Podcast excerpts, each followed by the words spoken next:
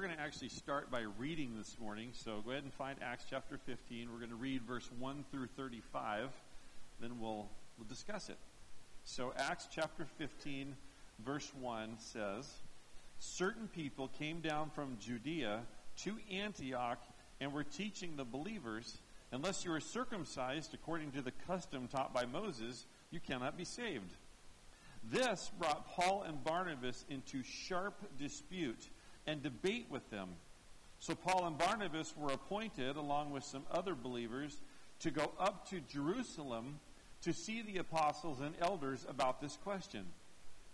The church sent them on their way, and as they traveled through Phoenicia and Samaria, they told how the Gentiles had been converted. This news made all the believers very glad.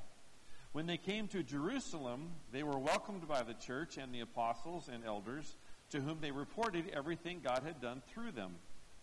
Then some of the believers who belonged to the party of the Pharisees stood up and said, The Gentiles must be circumcised and required to keep the law of Moses. The apostles and elders met to consider this question. After much discussion, Peter got up and addressed them. Brothers, you know that some time ago God made a choice among you that the Gentiles might hear from my lips the message of the gospel and believe. God, who knows the heart, showed that he accepted them by giving the Holy Spirit to them, just as he did to us. He did not discriminate between us and them, for he purified their hearts by faith. Now then, why do you try to test God by putting on the necks of Gentiles a yoke that neither we nor our ancestors have been able to bear. No. We believe it is through the grace of our Lord Jesus that we are saved, just as they are. The whole assembly became silent as they listened to Barnabas and Paul telling about the signs and wonders God had done among the Gentiles through them. When they finished, James spoke up. Brothers, he said, listen to me. Simon has described to us how God first intervened to choose a people for his name from the Gentiles. The words of the prophets are in agreement with this, as it is written After this I will return and rebuild David's fallen tent. Its ruins I will rebuild and I will restore it, that the rest of mankind may seek the Lord, even all the Gentiles who bear my name, says the Lord who does these things things known from long ago. It is my judgment, therefore, that we should not make it difficult for the Gentiles who are turning to God. Instead, we should write to them, telling them to obtain, to abstain from food polluted by idols, from sexual immorality, from the meat of strangled animals, and from the blood. For the law of Moses has been preached in every city from the earliest times, and is read in synagogues on every Sabbath. Then the apostles and elders, with the whole church, decided to choose some of their own men and send them to Antioch with Paul and Barnabas. They chose Judas, called Barsabbas, and Silas, men who were leaders among the believers. With them they sent the following letter The apostles and elders, your brothers, to the Gentile believers in Antioch, Syria, and Cilicia. Greetings. We have heard that some went out from us without our authorization and disturbed you, troubling your minds with what they said. So we all agreed to choose some men and send you, send them to you with our dear friends Barnabas and Paul, who have risked their lives for the name of the Lord Jesus Christ. Therefore, we are sending Judas and Silas to confirm by word of mouth that what we are writing. It seems good to the Holy Spirit and to us not to burden you with anything beyond the following requirements. You, you are to abstain from food sacrificed to idols, from blood, from the meat of strangled animals, and from sexual impurity. You will do well to avoid these things. Farewell. So the men were sent off and went down to Antioch, where they gathered the church together and delivered the letter. The people read it and were glad for its encouraging message. Judas and Silas, who themselves were prophets, said much to encourage and strengthen the believers. After spending some time there, they were sent off by the believers with the blessing of peace to return to those who had sent them. But Paul and Barnabas remained in Antioch, where they and many others taught and preached the Word of God. So we have a narrative. We have a continuation of the story. We're still looking at how the church was built, how things were changing, how the Holy Spirit was interacting with them, all these kinds of things. We're going to be learning that all through the book of Acts. But this narrative almost sounds like something we could read right past. Almost like, why is it here?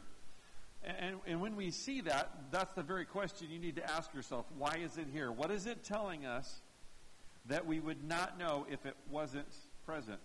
We also have to think in terms of what would they have read when they read it. They had a lot of cultural and historical insights that we have to go find in order for some of this to make sense.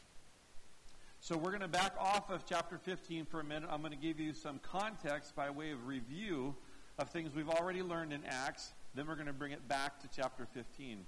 So in your notes, under the section titled Review, let's look at those first three passages. I've quoted for you the part I want you to see. Acts 10:2 it says he which is Cornelius and all his family were devout and God-fearing.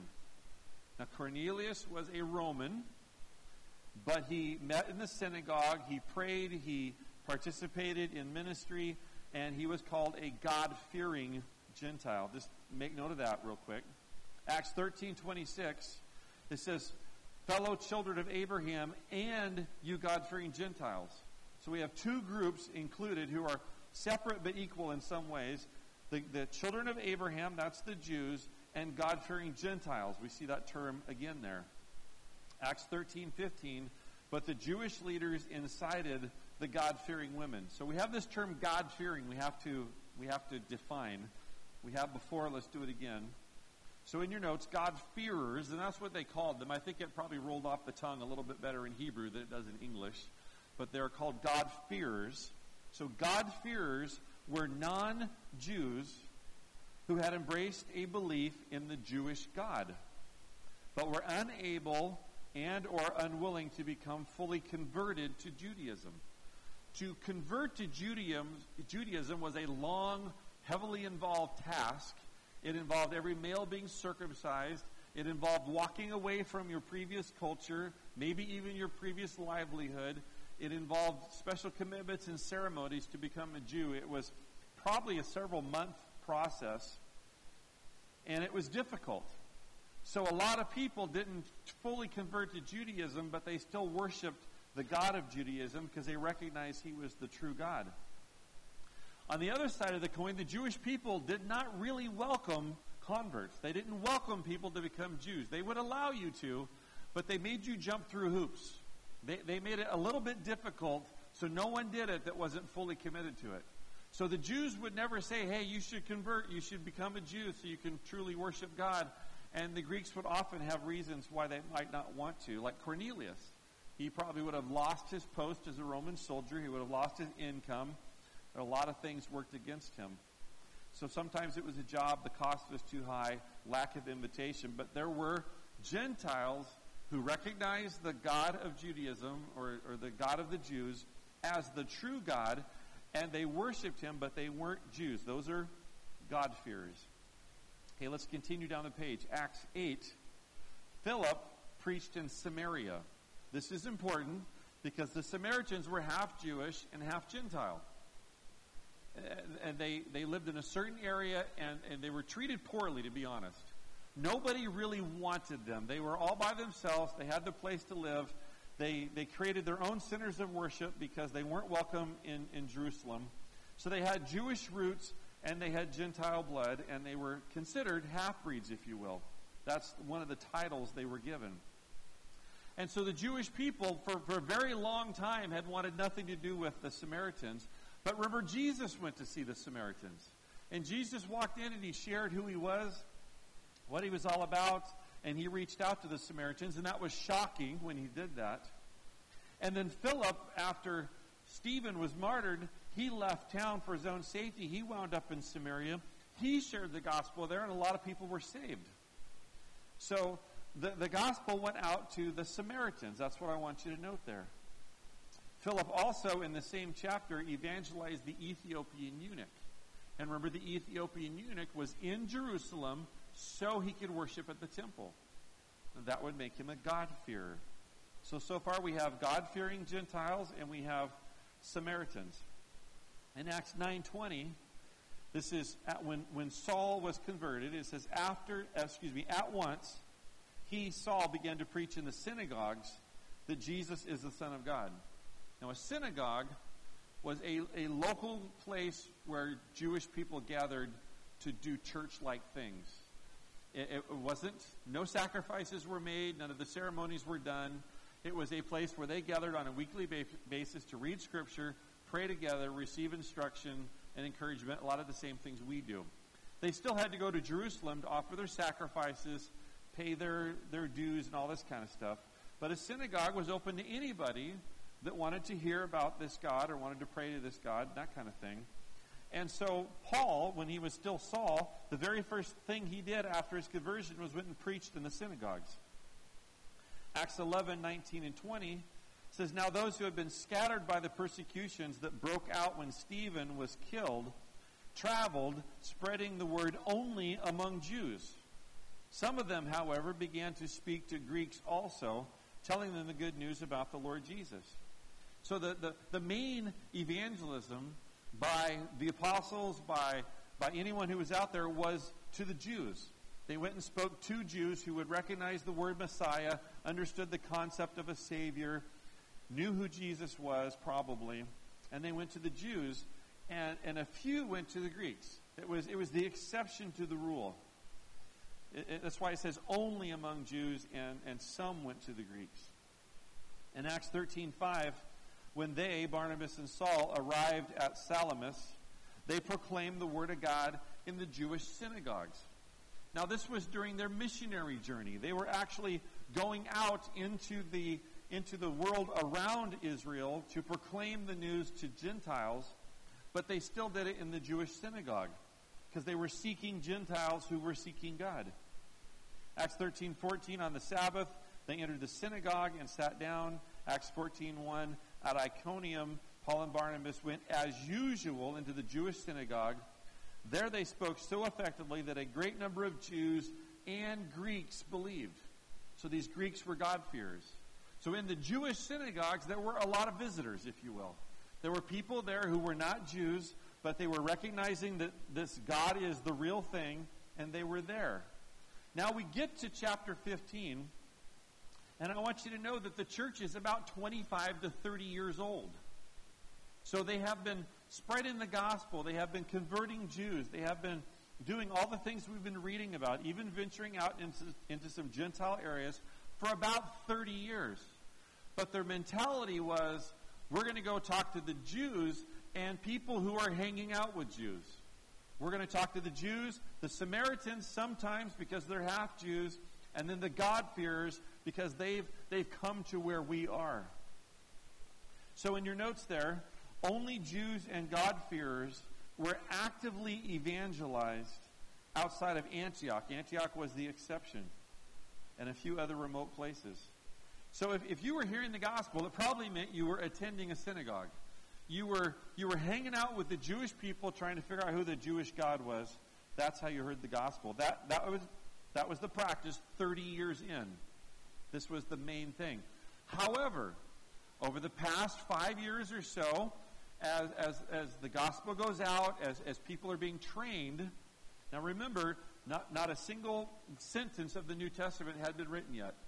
So they weren't reading the Gospels. The, the letters to the churches in Corinth and Ephesians and, and all these letters weren't written yet. Revelation wasn't there. They were learning as they go, learning from the apostles, learning how to practice their faith. They had not yet transitioned to the point where they were willing to accept just common, everyday Gentiles. But they were still getting saved. So the number of Gentiles getting saved who weren't God-fearers was increasing. So there were people that were just hearing the gospel and responding to it and becoming believers. And, and so that, that stirred up a little bit of controversy because let's, let's go back to the Jewish people. The Jewish people had a lot of pride in the fact that they were Jews, that they had the law, that the Messiah was one of them, that they were God's chosen people. And even those who became believers still had that pride. And so let's look at number one there uh, under chapter 15, 1 through 5. It says, There were Jewish Christians that were having deep struggles letting go of their Jewish traditions and pride.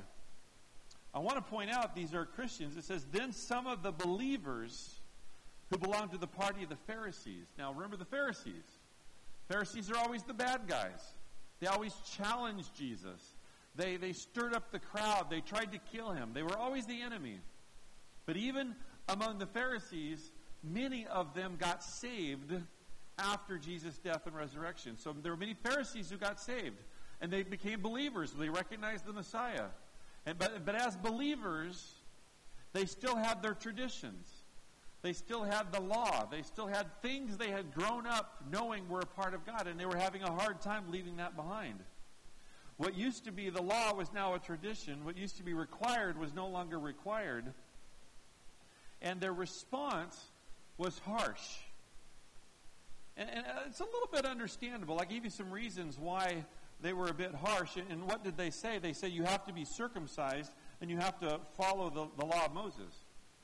And that's, that's quite difficult on occasion. So, so A in your notes, why did they feel this way? Well, Jesus was the Messiah both to and from the Jewish nation. He, they could literally say, He's our Messiah.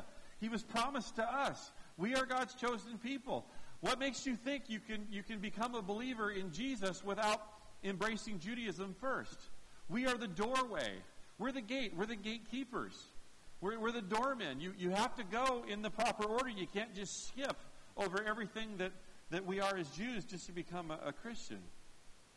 And, and so they, they kind of felt that way. B, they felt like they had done all the work. They, they were 400 years in Egypt. They were 70 years in exile.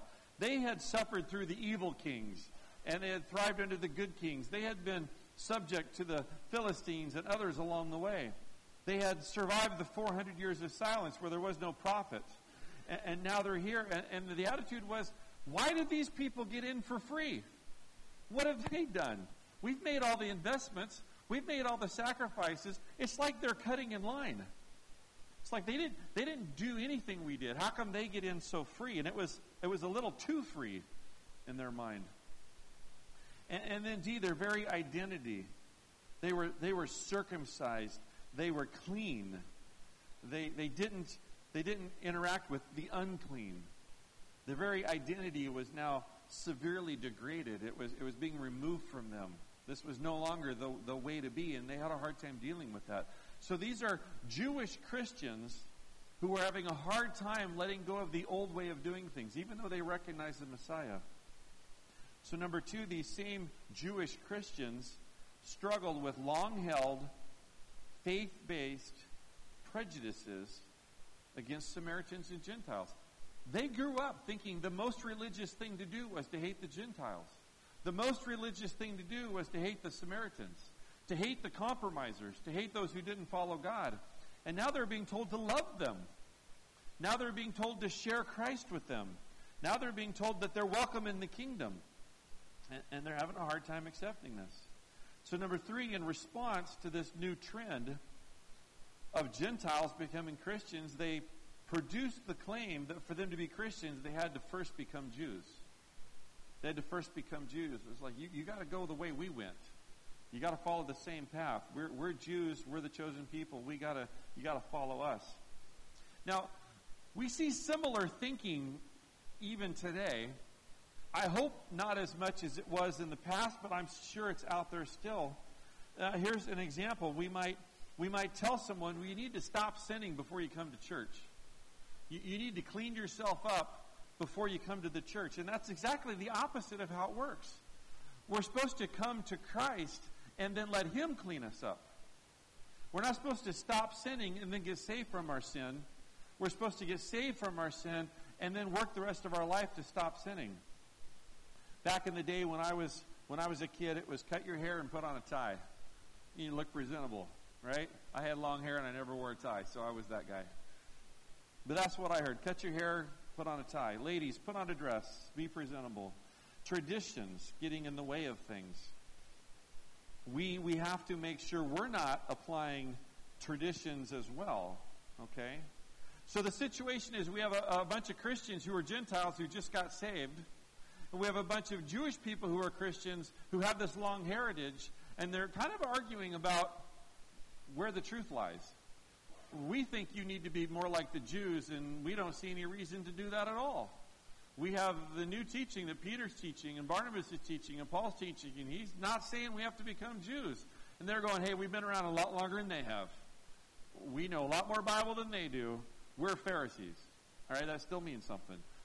You got to become a Jew. And so they have this big question, and, and they get together. They go back to Jerusalem. They all get together. Peter's there. The apostles are there. Um, Barnabas and Saul are there. James is there, the leader of the church, and, and they, they come up with an answer. And I love the answer. It's in Acts 15, 8 through 19. I'm just going to read a couple of passages. Verse 8, this is Peter talking. And he says, God, who knows the heart, showed that he accepted them by giving the Holy Spirit. So this is a great answer. He's like, you know, we, we can cut through all this stuff. It, it doesn't matter what tradition or what does know, all this stuff. You know what? It all comes down to God already accepted them. God already brought them in. God already gave them the Holy Spirit. So obviously they don't need the other because they already got the Holy Spirit. They have the same Holy Spirit we have. They're saved just like we're saved. So if they're saved, they have the Holy Spirit. There's the answer to the question. And you know what? It's not our decision. God already made the decision. He already made it for us. In verse 16 through 18, James pipes up and he says, You know, you, you heard Peter, and, and that actually goes perfectly along with the Old Testament scripture. And he says, It says, um, The rest of mankind may seek the Lord, even all the Gentiles. So James says, Hey, it was the Gentiles all along. They were always supposed to come. So this is exactly what was supposed to happen. It's, in a, it's a, according to God's plan from the very beginning. And then verse 19, the conclusion is, It is my judgment, therefore, that we should not make it difficult. Why are we making it hard? Why are we making it hard? So that's the answer, but they still have two groups of people. They still have Christians who are struggling with, with the just the ease at which Gentiles are saved and, and the lack of the lack of expectation. And you have brand new Christians who are so excited about being forgiven, and, and there's there's still some controversy. So, in this case, they compromised, and it's a great example that sometimes there is a compromise to be had that doesn't negate anything God has said, but gives us a place to work together. So, in Acts fifteen twenty, we see the compromise. It said, instead of requiring all these other things, instead of making it difficult, we should write to them telling them to abstain from food polluted by idols, from sexual immorality, from the meat of strangled animals, and from blood. Really interesting list. Um, basically, a few dietary things and then this sin issue. And, and here's, here's the compromise. It's number one in your notes there. They basically said, here are some very doable things that will create a separation between you and the other Gentiles. See, they thought back and they remembered the point of the Jewish nation was to separate them from everyone else, to be visibly different, morally different, different in practice, so that others would look at them and say, Obviously, your God is the true God. We want to be like you. They were different for a reason. And the Christians are supposed to be different for a reason. They're to attract others. They're their motives should be different. Their attitudes should be different. Their language should be different. Their, their actions and everything they do is different. And people should say, hey, I want to be like you. So, in the, the need for separation, they said, hey, let's do this. Here's some things you can handle really easily. Here's a few things you can do in alignment with our traditions that will not put a hardship on you. Okay? You cannot eat meat offered to idols don't drink blood and, and don't eat meat that's been from an animal that's strangled. Not that hard to do, but socially separates you from the rest because that was commonplace. It was no big deal. And then he says, and morally, I want you to, I want you to avoid sexual immorality. Now, honestly, when I read this, I thought, well, that's stupid. How, how more obvious could that be? And then I started thinking about it. And I realized that not only was sexual immorality a normal practice of life, it was actually part of the pagan worship. So not only were there other churches, if you will, their other temples, their other gods, okay with sexual immorality. They encouraged it, they promoted it, and, and they made it available. And it was part of their worship. So anyone who had been a part of one of these other religions, other cults, if you will, other worshiping false gods, this would have been so common that they may not have said to themselves, hey, this is wrong. And the apostle said, hey, you know what? Here's one thing morally you need to separate. If you just separate this way, everyone will know you're different.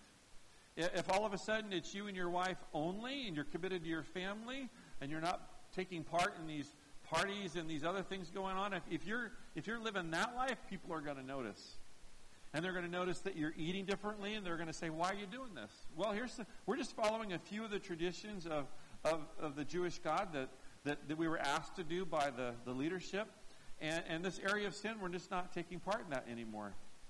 So they had some social change and some moral change, so they would be different, so they would be identifiable, and that was a great compromise. But I want you to realize we're still in the book of Acts. Acts is a book of transition. It's getting from point A to point B. The church is being developed. Doctrine is being, is being written. It's being understood. The, the principles and the regulations are being established. And this is not the ending place. So, in your notes, this is a temporary compromise while better answers are being formed. We get all the way into 1 Corinthians 8, and we have the teaching on meat offered to idols. And Paul, the same one of the same guys, literally says, Hey, We've been doing this long enough that we can quit worrying about where the meat came from. We all know it's just meat. We know that idols are nothing but pieces of wood or pieces of metal. I don't care who worshiped them. I don't care what the meat did. It's just just a thing that means nothing. The meat is still meat. If you can save some money buying that meat, go ahead and buy it, eat it. Who cares? Don't worry about it. The only issue you have is if you're going to cause someone else to stumble. If you have someone else who's not ready to accept that yet, don't offer them that meat. And Paul literally says, hey, this is not an issue anymore. So the temporary thing was, let's stop doing this. The final thing was, this is not an issue. But when it comes to the sexual immorality, 1 Corinthians 6.18 says, flee from sexual immorality. It says, flee from it. Run from it. Don't, don't be anywhere near it. Don't be thinking about it. Don't be entertained by it. And, and so this temporary thing, one part went to the don't worry about it anymore. The other part went to, hey, this is definitely a sin issue. It always has been, it always will be. So this is a temporary solution, but it's a compromise. Two groups, both heartfelt, both trying to serve God in this in this transformational time period, trying to figure out how they're going to do what they needed to do, they compromised. An example of that might be a new church trying to figure out how they're going to do church. And one group says, hey, I want to do it like we used to do it. Another group says, hey, I want to do it like we used to do it. It's not the same. Well, we want to try it this way. Well, that's a good time to find a compromise. And they did here. It's a good example. I want to offer you some applications for this passage. And I have three. There's two in your notes. I'm going to give you a, another one for free. Um, application number one we as believers must embrace and celebrate that salvation comes before change and that change comes over time. There is no get cleaned up and then come to church, get cleaned up and then come to God. You come to God first, then you, God works on your life. We have to, to get on board with this. We have to believe that anyone who walks through the door of our church, anyone who comes into our life, anyone that God puts on our heart, we need to we need to love them, care for them, treat them well, we need to represent God in their lives, especially before they're saved. Because we need to show God, show them who God is and what He has to offer. Salvation comes first. Then, over time, we let God handle the transformation. We may have two people that I could bring up, stand before you. Each of them is, is, is, is dealing with the exact same list of sins A, B, C, and D. And God may take this person and say, We are starting with A. This is what we need to do. A first, then B. We're going to conquer A, then we're going to move to B. Eventually we get to D, but right now we're doing A. And we're going to work on this until it's solved, then we're going to move on because this is what you need to work on. Person over here with the exact same list of sin, God may say, We're going to start with C, Because if you don't take care of C, you're never going to get A.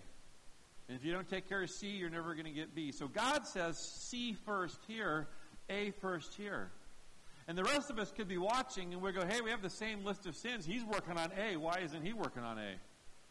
Why, why isn't he doing what he's doing? He's going to get to C. He's starting with C. He can't skip two. That's not right. You can't skip A and B. And God's going, actually, my plan is we're going to start with C because I know best. I know the future. I know the process they're going to go through. I know what interactions they're going to have. I know what their influences are. I know what their, their issues are and I'm going to take them down a path, and I'm going to create in them who I want them to be, and I'm going to take them where I want them to go, but we're going to go my way, and it might be two completely different ways. And we can't sit here and go, well, they're right and they're wrong, or they're right and they're wrong. Our job is to get on board with what God's doing and help them process through what God has brought to their attention. God may bring something different about. So not only do we realize that salvation comes before a change in behavior, we also have to realize that behavior changes in different paces and a different order in different people, and God is in charge. Me being in charge would be a really bad idea. And I'm sorry, you being in charge is also a bad idea. We got to let God be in charge. We got to let God do the process. This must be our belief, and it must be our practice. Number two, we as a body of believers must never let tradition hinder the gospel. We must not let tradition hinder the gospel. They had traditions that were hindering their work. What are our traditions? Well, in my lifetime, here are some traditions that got so much attention that they hindered the gospel. They hindered the work of the church. Worship styles. We're going to sing from the hymnal or we're going to sing from the radio? We're going to do praise and worship. We're going to do um, classical type things. We can spend so much time arguing about that that we never share the gospel, we never get discipled, we never grow. That's those are traditions. Um, where are we going to build a church? What's the architecture going to look like? Can we have a church in a storefront because it's cheap and available? Do we need to build a, a, building that looks like a church? Can we have a school there? Can we not have a school there? Architecture, these kinds of things. Clothing. Can you wear jeans to church? Do you need to wear a tie? Do you need to wear a suit? Um, various things like that. Translations of the Bible. Well, our church only uses this translation. And get on board or get out. That's not going to work, right? Translations, leadership styles. These are all traditions that can hinder the gospel. And, and sometimes the Bible does give us a clear approach and clear instructions on how we do something. And when the Bible gives us a clear instruction and a clear approach, that's how we do it. That is not a tradition, that's a command or a principle, and we follow it. But when we have freedom to make choices, we can't let those traditions get in the way of things because time changes, people change, and God does things differently in different places. Now, the third application, which is not in your notes, which is probably the most important, is this there is no group of people that God is not reaching out to. There is no group of people God is not reaching out to. He didn't skip the Samaritans, He didn't skip the Romans, He didn't skip the Gentiles. Matter of fact, he said, he said, My message is going out into all peoples, all languages, all tribes, and all nations. He didn't skip anybody. We can't skip anybody. Now, if we're honest, there is someone you're thinking of in the back of your head right now where you think you have the exception. Okay? Well, I know anyone can be saved, but this person is so rich they'll never need God. I know everyone can be saved, but this person is so sinful not, they'll never hear God's message. And then anything in between. There's always a saying that goes along with the group, right? These people are so rebellious. They're so arrogant. They're so proud. They're so self centered. They're, they're, they're so this. They're deceived by this cult. They're whatever. There is no group. There is no economic group. There is no social group. There is no caste group. There is no employment group. There's no age group. There is no group that is not reachable with the gospel. And we cannot look at anyone and say to ourselves, well, there goes someone that, that God can't reach. Because when we say that, we are putting words in God's mouth that are not true. God can reach into any heart. I love some of the testimonies online where you hear the testimony of someone that fit the category. Oh, they'd never get saved. And then what happened? They get saved. They tell the story. You know what usually starts with? I had a neighbor that talked to me. I had a grandmother that prayed for me. I had parents who didn't give up on me. I got so far down to the bottom that I, I had nowhere to look but up, and then, then I saw God. There is no group of people. We must embrace the fact that salvation comes first and change comes over time. Okay? We must not let our own traditions or our own bias, our own opinions get in the way of the gospel. And there is no group of people that God is not reaching out to.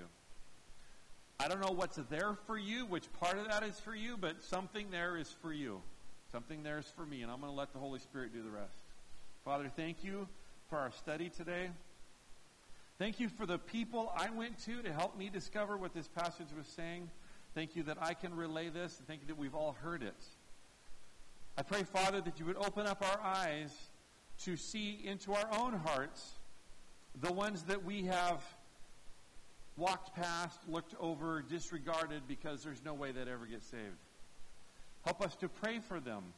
Help us to interact with them. Help us to be the ambassador that brings the gospel to them. Father, help us to know that, that you take us all down a different path. And, and you take us through life in a different order. And, and there's often a reason for it. And we need to accept it. We need to let you be God. We need to let you be in charge. And change comes after salvation. So, Father, help us to focus on the gospel. And help us to, to be able to tell people how to be saved, how to have their sins forgiven.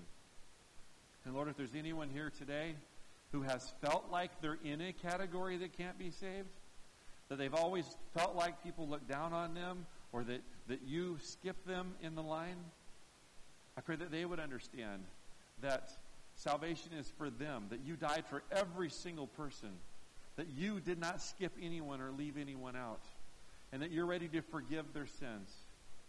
I pray that you would make that clear to their heart and allow them to respond to it. Father, help us to have a good day. Help us to think about what we've learned and apply it to our lives. In Jesus' name. Amen.